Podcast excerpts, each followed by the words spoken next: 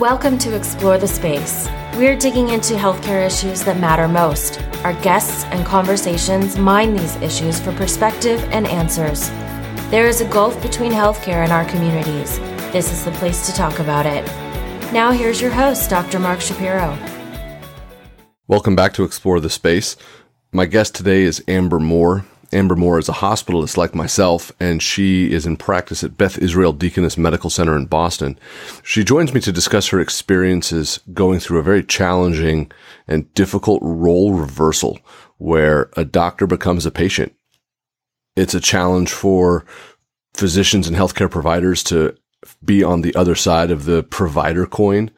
And it's something that we think about a lot, something that we talk about a lot. And it was really, really wonderful to have her come on and break down what that process looks like and feels like because it's one of almost sort of the big bugaboos of medicine. It's something that we never want to talk about, never want to acknowledge. This is one of those conversations that makes me so grateful that we have this podcast to break into some of these rare and frightening and unsettling topic. Amber and I both met a couple of years ago when we were part of the inaugural patient experience committee for the Society of Hospital Medicine. And through that, I learned about the work that she does with patient family advisory councils, and that's something that we talk about as well. It's an extraordinary movement, and I think you're going to find that extraordinarily compelling. So, without further ado, Amber Moore. Amber, thank you so much for joining me today. Thanks for having me. There is this dynamic that comes up for physicians, and I remember this when I was training, that there's that sense of invincibility that we have and we see all this hardship and we see all this illness and sadness and we are above it somehow.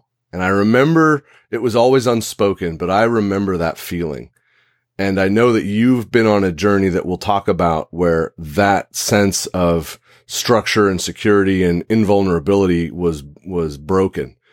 But before we get to that, do you remember when you were training do you remember ever having that feeling of since I'm the doctor, I'm going to somehow be untouchable and invulnerable to anything bad that could happen to me? That's a good question. Well, I think you do have to put a little bit of your dis- a little bit of distance between you and what you're seeing with your patients and maybe with that comes some degree of invincibility because you know, you just see so much trauma and so much hardship on a daily basis that to really internalize all of that would be, you know, make it very hard to to go on. So I think some of that invincibility maybe does come with that need to kind of separate yourself to some degree from the work that you're doing just in order to to function on a day-to-day basis. I think you may have nailed it. And maybe that's why it was always unspoken that it wasn't yeah. that we actually were because we're not, but it's some almost like a defense mechanism that as we're learning and we're seeing these things for the first time, that you just say, well, this can never happen to me. Therefore I can continue to go forward.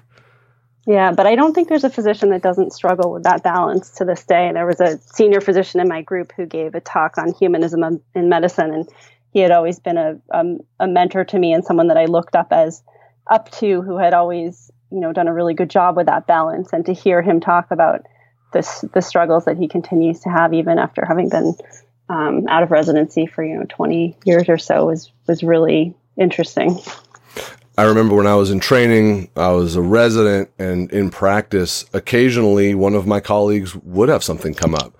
I remember for myself, I always felt very fortunate that I was able to avoid anything really bad, but we all have stuff that we have to deal with. But you are one of those people who really did spend a, a great deal of time on the other side of the physician patient experience from the one that you and I are used to being on as being physicians. So take us through the start of that odyssey. Yeah, well, so it came at a really poignant time for me because I was in the middle of my chief residency. And so I was thinking a lot about how to train people and I was getting comfortable becoming a physician myself. Um, and so I, I actually had a lot on my mind and a lot going on at the hospital. And it just happened to be one of those things where I was out for a walk on a Sunday afternoon and the unthinkable happened and a car went off the road and unfortunately hit both my husband and I while we were walking with our 18 month old and landed us both in the ICU and then an extended recovery for about four to five months after the event. When this happened to you, at what point did you begin to I've had people ask me this that when you get sick, how do you think about it? Do you start going through, okay, this is what needs to happen, thinking about it as a doctor or thinking about it as wow, this just happened? What part of your brain was activated kind of in that moment when you realize something bad has happened and I have to deal with it the best that I can? Which part of the brain started firing first? Yeah, I think it was only till later that I could really reflect on the experience of being a patient because in the moment it was just survival and you know, I had a young kid and so he was at the forefront of my mind and just literally learning how to walk again and dealing with kind of the daily cha- challenges that I was was facing after the accident left me very little room to kind of process. Um, and then I think you go through the the classic stages of grief of you know denial and bargaining and and for everyone that's drawn out over a different period of time but i don't think it's till you know months later that i was really able to reflect back on it in a, any sort of meaningful way. Give us a sense of the the structure of your recovery in terms of you were in the icu and then what was the transition from the ICU? What, what sort of timeline were you like in the ICU, then, then the acute care hospital, then the rehabilitation period? How, how much of your life did this take up? Pretty much all of it for several months. I was only I was brought to the emergency room and I I don't remember anything until I woke up in the emergency room. And I remember one of my first memories was thinking, "Oh my gosh, where is my pager? I'm on call. Where is my pager?" um, and the first thing I said was, "Call my program director. She needs to know that no one's covering the on-call pager." And so that was my first memory waking up in the emergency room. Um, Every so was, resident and physician is nodding saying that's exactly what I would have done too. Right or uh, wrong, that would have been the first thought that no one's covering the code pager, no one's covering the call phone. No question uh, about it. And after I, I got over that, I, you know, have uh, intermittent memories from the first half hour in the emergency, or I should say several hours in the emergency room. And then I, my next memory is waking up intubated. And, you know, they woke me up right before I was about to be extubated, which was the day after I had come into the emergency room. So I wasn't in ICU for very long. Uh-huh. And then I was on one of the general medical floors for about a week. And then I was lucky enough to be discharged home right away. I didn't actually go to a rehab, but that was primarily because I had 24 hour care from family members. So I, I was then in the care of my family for a couple months before I was able to move back to my condo. Um, my husband was at rehab for a month after after his hospitalization before he was able to um, then come live with family and then eventually go back to our condo with us. So you really did feel and touch and experience the whole scope of what we as physicians do to patients, intubate, procedures, lab draws, wake up in the middle of the night, you know, pain control, all of that sort of thing. That was your world completely flipped in the span of minutes. Yeah, that's true. It definitely was. And I, I think there's a few, um, I have a few poignant memories along the way that touch on some of those things. For example, you know, I remember waking up and I had, you know, a 13 centimeter degloving injury across my face. And I remember waking up one morning on the um, medical floor and just having a surgeon standing there pulling stitches out of my face and thinking, oh my gosh, no one told me this was happening right now. I just woke yeah. up. and, you know, you think about the number of times we do things to patients without really warning them. And, you know, I was a physician. I knew I had stitches in my face. I knew they had to come out. But I didn't know I was going to wake up that morning right. to someone pulling um, stitches out of my face. Yeah. Um, I, I think the other thing that was a really poignant memory for me in the process was just really that um, difficulty of coordinating all that care once you leave the hospital. And I think that's something that we really underappreciate as physicians. Mm-hmm. Uh, when you've been through a major hospitalization, even for someone that knows the medical system and understands to some degree what that's like, just the logistics of getting to your doctor's appointments, getting to physical therapy, um, and getting everything else you need, whether it's personal care, or groceries, or childcare, um, is very overwhelming. And I can't imagine what that would be like for, for someone who you know, had no experience with the medical system or didn't have family members that could help them through that process. I think that you're absolutely right. You know, we we can't control that part of it, so we tee people up the best that we can. But mm-hmm. yeah, you go home, you're you're tired, you're happy to be home, you're sore, maybe you didn't sleep well, and yet you have to go to all these different appointments, and there's all the phone calls, and then you're getting all the letters. It, it's absolutely overwhelming. Yeah, and I, I remember thinking before that happened to me, you know, when a patient wouldn't show up for a post discharge appointment, and I see residents and other physicians thinking this way too sometimes is your kind of natural instinct is to think, well, you know, you're just dealing with your your illness. Like, can you just can you get to one appointment? That doesn't seem like that big of a barrier to someone that's healthy.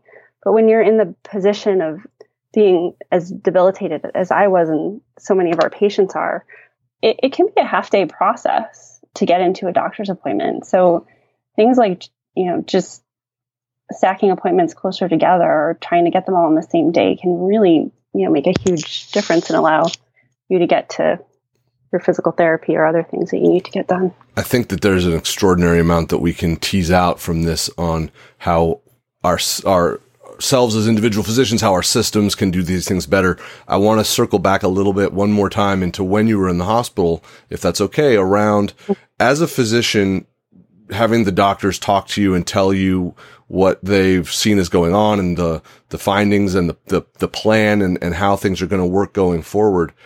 As a doctor, was it easier, harder, or no change in terms of internalizing that information and making decisions?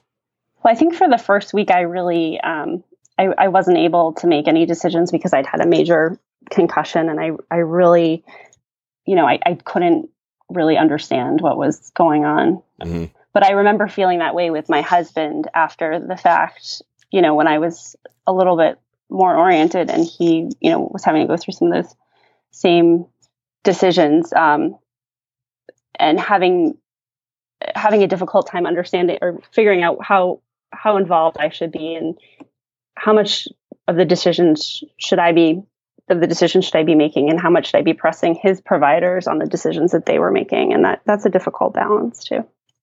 Did you find it helpful to be a doctor when you were interacting with the other physicians and nurses that were part of your care team?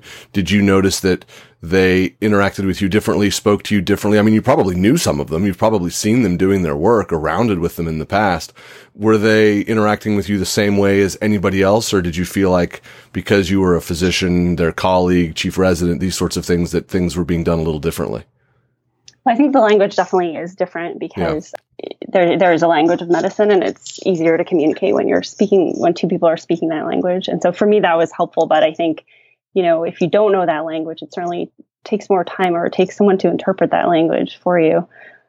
Because I was hospitalized at my own institution, ironically, um, there was a different level of intensity to those re- those interactions. I think so. Mm-hmm. For example, the ED doctor that was on when I came in was someone that I had been collaborating on a project with, you know, in the two weeks prior to the accident. And the surgical um, intern who was on my primary team had been my medical student on internal medicine wow. when I was an intern.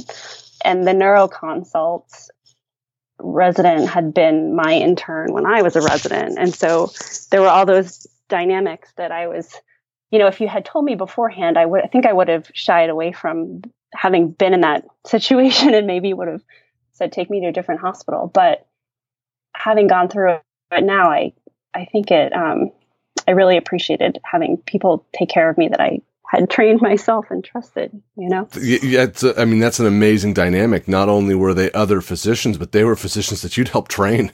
They were yeah. probably implementing skills that you can remember. Yeah, I remember when I taught you how to do that. I remember when we discussed you know, this is the way to evaluate this piece of data and these are the decisions that you'll make based upon it.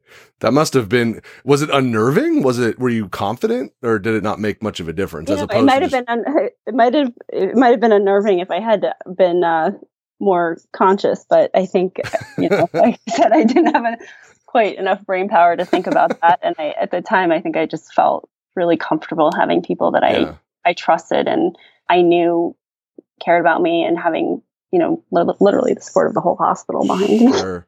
And was there ever the opportunity to debrief with any of those colleagues after the fact? You're, you're home. Thankfully, you've recovered to reconnect and say, I can't believe we all went through that together. Discuss what what was it like for them? What was it like for you to be to have them be part of your care team? That's really interesting you bring that up because I did think about that a lot afterwards. And I actually sent an email after the fact to, you know, 25 or so providers who had taken care of me, everyone from the physicians to the rehab team. And I think I only heard back from one or two of them. And that surprised hmm. me because I think as a hospitalist who doesn't follow um, patients through their full course of care a lot of the time, I, I really yearn for that um, closure and that follow up. But, you know, I think sometimes people do their job and, and they have to move on, as we were talking about earlier. There has to be some separation. Um, there are definitely some providers, um, my nurse when I was on the floor, and one of the physical therapists, and both that neurology resident that I mentioned that I had helped train, as well as the med student, that I think um, our relationship changed a little bit after that and was certainly more intense coming back to the hospital afterwards. And I think that for a lot of them, y- you are that representation of that defense mechanism being broken. That, you know what, this can happen to any of us. I'm not invincible. My mm-hmm. friend and colleague and teammate and teacher got hurt and it was really hard for her and for her family. And it's really scary. And I'm a little freaked out too. Yeah. Yep. It may have been that point for them. So you got through your recovery process, thankfully, and you were able to return to work. And since you've gone back to work, you've been doing some really interesting and innovative things in terms of leveraging the experience that you had, what you went through, and like they say in comic books, right? Using your powers for good. What was that evolution like? When did you decide that, hey, you know what? This was awful and it was a tragedy and we've gotten through it. And I want to take these experiences and start to reframe them for other people so that we can draw the best from it and and be better? Yeah, that's a great question. I think um, part of it was that it was such a tragedy, and I felt like so much had been taken from me. Um, you know, I missed a good portion of my chief residency year, which I had been really looking forward to up to that point. That I, I, I almost it had to turn into something good. There had to be something yeah. good to come of it. So I it was needed a counterpoint, right? It needed. It needed, yeah. yeah. And so I was constantly looking for that. And that's when I got connected to both the SHM Patient Experience Committee and also the PFAC, um, the Patient Family Advisory Council at Beth Israel. And um, I thought that was important because I just I, I felt like I just had such a unique experience at, at that point. I mean, to not only have been a patient, but to have been a patient in so many settings in the hospital that I practice in, it it just seemed like a shame to me to let that experience go to waste. So I basically um, just went to the leader of our group and said, "Hey, this is what I've been through, and what do I do with that? How can I use that experience to to influence how we provide care here and how we think about the patient experience?" And that's how I got involved. Before this all happened, had you ever heard of the Patient Family Advisory Council or the concept of something like that even existing? I did know it. I, I, knew it existed, but I, I hadn't really been involved with it, and I okay. didn't know. I didn't really understand the yeah. breadth of the work that they do, especially at our institution, where I think we are doing some really innovative things. Because for me, the first time I ever heard of it was when you and I met, when we both were inaugural members of the Society of Hospital Medicine Patient Experience Committee, and you told the committee about it and mm-hmm. framed it around your experience, and I was absolutely stunned that this sort of thing exists. How is it not everywhere yet? What is go? This is, this is innovative. This is power. This is incredible. What is a patient family advisory council?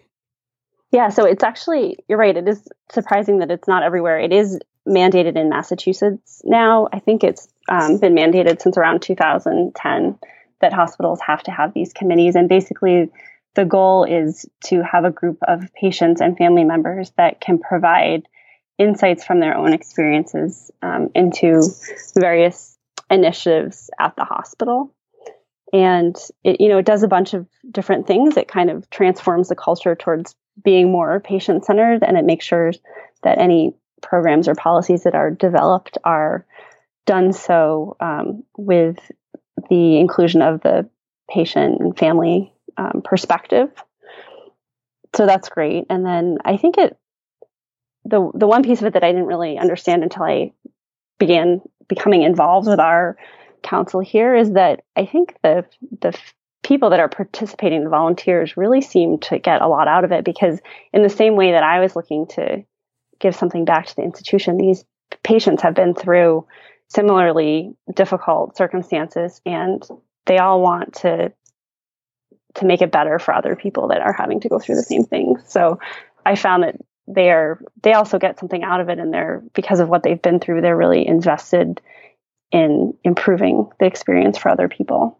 When you frame it like that, it sounds amazing. It also can come off, and I could imagine some people would push back as saying, this is pie in the sky stuff. You're never going to get these people in a room. The patients are going to feel like they get to say something and then it gets brushed off and then it doesn't get implemented and there's no buy-in and this is a fizzle. How does the PFAC that you're a part of and it sounds like across the state of Massachusetts, and I know that they're percolating all over the United States. How does this get hardwired? How do the patients who may be physicians, maybe lawyers, engineers, whatever they are, who were thrust into the role unwanted as a patient, get to have their voice be heard, but also then see it realized that see that this project that you asked my opinion on, what I contributed is part of that package. Yeah, and I think that's a big I think that's a big piece of it for them too, because they want to to know that what they're doing is making a difference. And at our PFAC meetings, we have you know individuals from across the institution who are trying to implement new programs or policies come and present their ideas in front of the, the PFAC. And mm-hmm. I think the thing is, it it's so poignant when you're getting feedback from a patient. It, you just can't ignore it. It's different when it um, I think sometimes is when you have a decree handed down to you from an administrator. But you know, we're all in it because we want to make things better for patients. So I actually think it's pretty impossible to ignore when you hear something coming from a patient or family member. And then once the initiative is implemented, the you know whoever was was heading the initiative will come back and often report on how it went and you know cl- kind of close the loop so that the members feel like their input was heard. So you get a phone call out of the blue from a hospital administrator in Oregon, and they say, mm-hmm. Dr. Moore, we want to implement a PFAC at our institution. Give me the quick breakdown. I'm walking into a meeting, but I need the quick breakdown of what are the key benefits that we get as an institution and as a community when we do this that without this, we're not going to get, that we're going to miss completely. What would you say that those things are, having been a part of one of these for a couple of years? Yeah, I think well, with both the work that I've done with our local one and with the SHM one, what you gain is a perspective that is really impossible to get from anywhere else, and it is impossible to predict. And so I think um, the best. I like that. It's impossible to predict. That's really interesting. Yeah. So, for example, when we went um, when we we did this with our SHM group, the first um, question that we asked our national PFAC was, "What is one thing that a hospitalist could do to improve the patient experience?" So, you know, coming from coming at looking at that question as a physician, it seems pretty straightforward. But interestingly, the most common response we got was, "What is a hospitalist?" Yeah. And so, you know, that that's something that we just assumed was clear and now we're realizing, okay, maybe what we should be focusing on is trying to better identify ourselves and explain what we do to patients rather than jumping into, you know, maybe that's part of the patient experience. And, and that's something that we certainly did not think of from the onset because otherwise we would have phrased the question a little bit differently. And, and I find that's more often the case than not. We consistently see this with initiatives that are brought to our PFAC and then with the questions that we raise of our national PFAC through SHM, it's just you cannot predict what's going to come back, and oftentimes it's uh, extremely illuminating. And I think the biggest mistake that people often make when presenting an idea to a PFAC is they actually come in too late. So they've already decided kind of what they're going to do, and they have this program in place, and they want feedback on the program that they've started. And then once they bring it to the PFAC, they realize, oh, I really should have done this much earlier because I've actually constructed the whole um, project or program in a way that you know I would have done differently if I had brought this to the patients earlier. Right.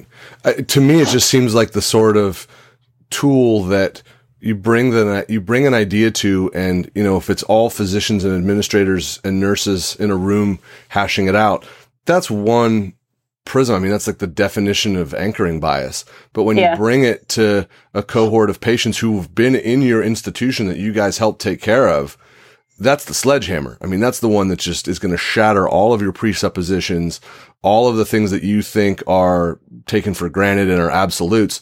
And they're just going to stomp it and say, you guys are wrong. And yep. you're right about these other things that you didn't even think about. And it mm-hmm. just, it, it, does that happen? Is it that dramatic or is it a little more nuanced? I think sometimes it is, is that dramatic. I think people who have been through the experiences that our patients have been through have strong opinions on things and yeah. they it's very raw a lot of the time. So i think interesting.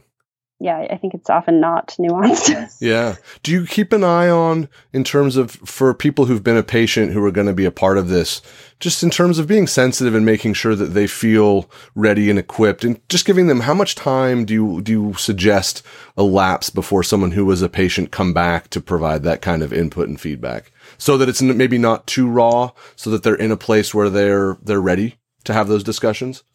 Yeah, that's a really good question. I actually am not involved in specifically helping to select patients for the PFAC, but you you do want somebody who can again, when we spoke about my experience and I said, you know, I really can only be thoughtful about it after six months, you do want people that are going into it with the idea of wanting to improve the experience. And so mm-hmm there are some institutes like the Beryl Institute and the Institute for Patient Family Centered Care and AHRQ who all have toolkits on the specific, you know, how to set up a PFAC and how to recruit members and things like that. And and that's what our institution goes off of. But I'm not um, I'm not involved in that particular aspect myself after you and I, well, after you spoke to our committee about this, I, I, I, wanted to learn more about it and do some reading. So I was reading the things from the Beryl Institute and such. Mm-hmm. And the thing that was really helpful for me was to realize that this is not something that's designed to be a gotcha tool.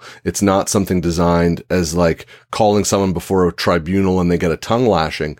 This is mm-hmm. about developing strategies, like you said, program development, that just makes sure that the patient's voice is being integrated at a far higher level than before. Is that correct in how we would roll one of these out and present it to a medical staff? Definitely. We kind of want to make it a standard that that experience is woven throughout a lot of what we we do rather than an afterthought. Mm-hmm. What sort of community response do you get? What sort of impact do you get from people that aren't in the hospital, do they know about it? Is this something that is widely publicized? What sort of a role does do you want or, or envision PFACs having within a community? Yeah, that's a really good question. I think um, I don't have as much experience hearing from people outside the institution, but what I can say is that we have been using our PFAC members in, in some innovative ways that allow us to hear from those members of our community who are influenced by our PFAC. Mm-hmm. So, for example, um, one thing that we're doing here at BI that I think is really exciting is we're actually using members of our PFAC who volunteer to round on patients who are in the hospital. And so we've trained them to interview patients about their experience in the hospital. And, you know, initially we thought that this would be a great way of getting real time feedback from patients and that we thought that maybe our patients would be more willing to open up to a interviewer who was a former patient and understood what they were going through rather than one of their providers. And the response that we've got from patients who have been involved in that program is really remarkable. It seems to be, you know, not only giving us the feedback that we were looking for, but also we found that patients find it very therapeutic and they're getting issues resolved that probably could not have been resolved by a healthcare provider. And so for me, that's really, really an exciting program, and that's been received well by the community. That's totally extraordinary. And that's the whole point, right? I mean, that's the whole lever arm that we can pull with something like this that doesn't exist if you don't have it. Right. Yep. Do you ever find yourself, uh, I must imagine it's an interesting position to be in these discussions as both someone who's been a patient dealing with critical illness and subsequent recovery and a physician who's in active practice now, something comes up and you're kind of thinking, okay, which, which perspective do I want to advocate for? Who wins? You know, you've got an yeah. angel on each shoulder saying, all right, Amber, let's go this direction. No, no, no, no. This direction's more mm-hmm. important. Who wins? Who, who gets, who, who, who carries the day? They're fighting it out all the time. But yeah. I think, um, it's I'm actually surprised by how quickly I kind of flip back into the physician role and how, you know, quickly how easy it is to forget what it's like being a patient sometimes. Um, and again, I think that goes back to why it's so important to continually involve patients in the work. Yeah. Yeah. That we do. But I mean, there's some things that are just vis- visceral reactions. It's like every time I walk into a room now, I cannot leave the room without making sure the call button is in reach because I still have those memories of lying in bed and not being able to reach the call button to wow. get the pain medication. So yeah. there's just certain visceral things like that that have I think influenced the way that I that I practice, but I think I still tend to flip back into the physician perspective. When you're rounding on a patient and you make sure that the call button's there, do you ever tell them why you're doing it? Well, that's an interesting dynamic too. It's yeah. you know, how much do you share of your own experience? Exactly, exactly. And that's something that I've really struggled with because yeah.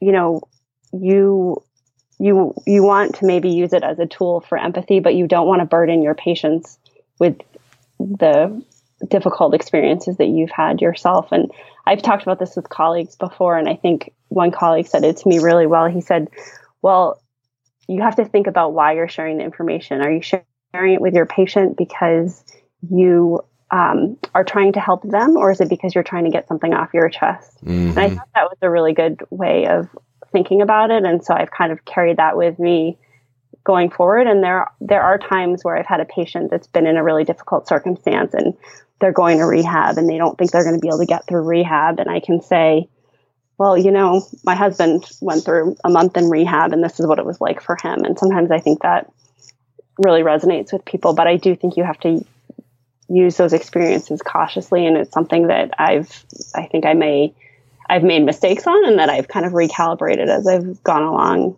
Um, in terms of how much I am comfortable sharing. Mm-hmm. And then as far as something like this as it's moving forward, it's new for sure. It it definitely breaks the idea of the all knowing physician even further. Um, we're getting farther and farther away from that, which is good.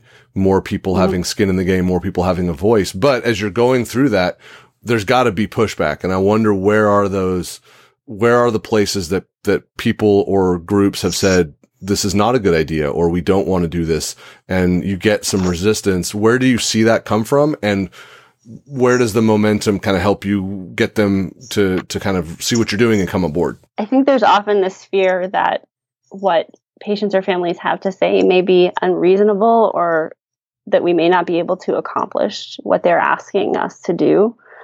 Or there may be a belief that we know how we already know how to do it and that we don't need that insight. But I think when someone experiences involving um, a PFAC, that they realize pretty quickly that that's that's not the case. We were really worried when we started the rounding initiative with our PFAC members that I mentioned earlier that there was going to be a lot of resistance from the floor staff saying, well, we're going to start hearing about all these issues that we don't have the resources to manage. And that wasn't the case at all actually. And and maybe that's just the luck of the institution that i'm at but the the nursing leadership was very enthusiastic about getting this additional feedback. And i think part of it is that you know we can take care of issues before they escalate to the point where they're actually really difficult to manage and we also realized that sometimes actually what a patient needs is just to vet their concerns to somebody who understands what they're going through and oftentimes that's not always the physician. And sometimes that's enough.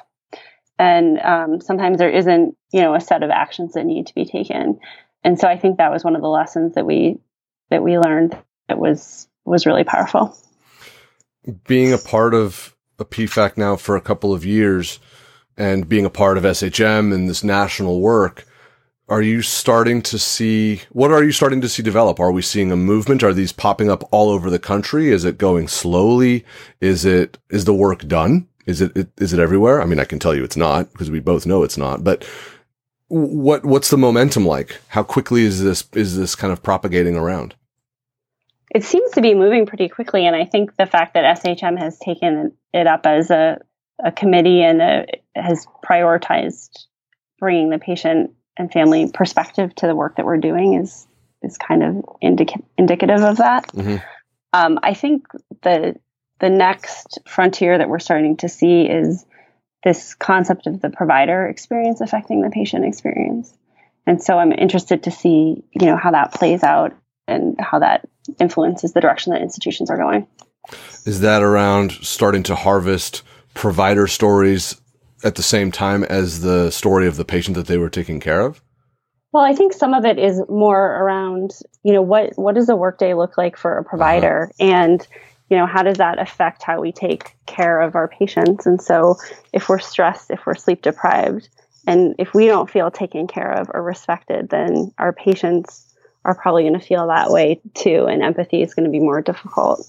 And so, are there ways that we can improve the work environment and the work experience for our providers um, in a way that that will will trickle down to our patients. That is going to be a fascinating perspective to start to draw out, and I would imagine you're going to get very specific and detailed opinions as you start to ask those questions. Yeah, yeah, and we're starting to do that here at at BI now, and I know other places around the country are doing it as well. And that's a really good overlay, you know, to say we want you to be at your best when you need to be at your best as a physician or a nurse or a therapist or whatever it may be. What do you need so that on a on a Friday afternoon you're still at your best? Exactly. Yep. Is that a way to overcome provider resistance to a program like that to say, "Hey, this is this is you too that we're, you know, we need to get your opinions on this as well just as much because you're you're the person that's driving the bus." Yeah, I think it is. I think a lot of these committees that are springing up within hospitals are actually patient and provider experience. And so yeah. they're not, they're kind of inseparable. And yeah, definitely, I think that's a good way of integrating the two. Well, it's, it's, it's fascinating work that you're doing. I think it's really remarkable that you've been able to take such a difficult and traumatic event in your life and turn it into something that is going to have a positive effect most likely over the course of your career across the entire country, if not further. And that is wonderful. As people hear this, they're going to want to know where do we find out more? How do we activate something like this? What are the mm-hmm. resources that are available for someone that says this is important and I want to learn about it? Yeah, I think the ones that I mentioned earlier are probably the best. So the Beryl Institute, the Institute for Patient and Family Centered Care, and then AHRQ all have toolkits about how to proceed with forming a PFAC if that's something that you're interested in doing. And I'm also happy to speak with anyone who's um, interested in learning more about what we're doing here at BI. Well, I really appreciate the time. This is a fascinating conversation. This is going to obviously continue to develop. There's going to be more and more interesting things that come out. So whenever there is a sea change or, or a program comes to fruition and we have new things to discuss, you'll have to come back and join us. Sounds great. Thanks so much for inviting me. And thanks to you for downloading and listening to this episode of Explore the Space. Hope you enjoyed it. Please do take the opportunity to go to iTunes and leave a rating and a review. It's a great way for people who have not found out about the show to learn about it. If you have the time to do that, it would be much appreciated and it really helps us out. If you have any questions about anything that you've heard on the show or questions for me, feel free to email me at mark at explorethespaceshow.com. We will have lots more content coming soon. Hope you enjoyed this episode and we will talk to you then. Thank you for listening to Explore the Space. Visit us on our website, explorethespaceshow.com, and please subscribe to our podcast on iTunes. Follow us on Twitter at ETS Show, and you can email Dr. Shapiro by writing to mark at explorethespaceshow.com.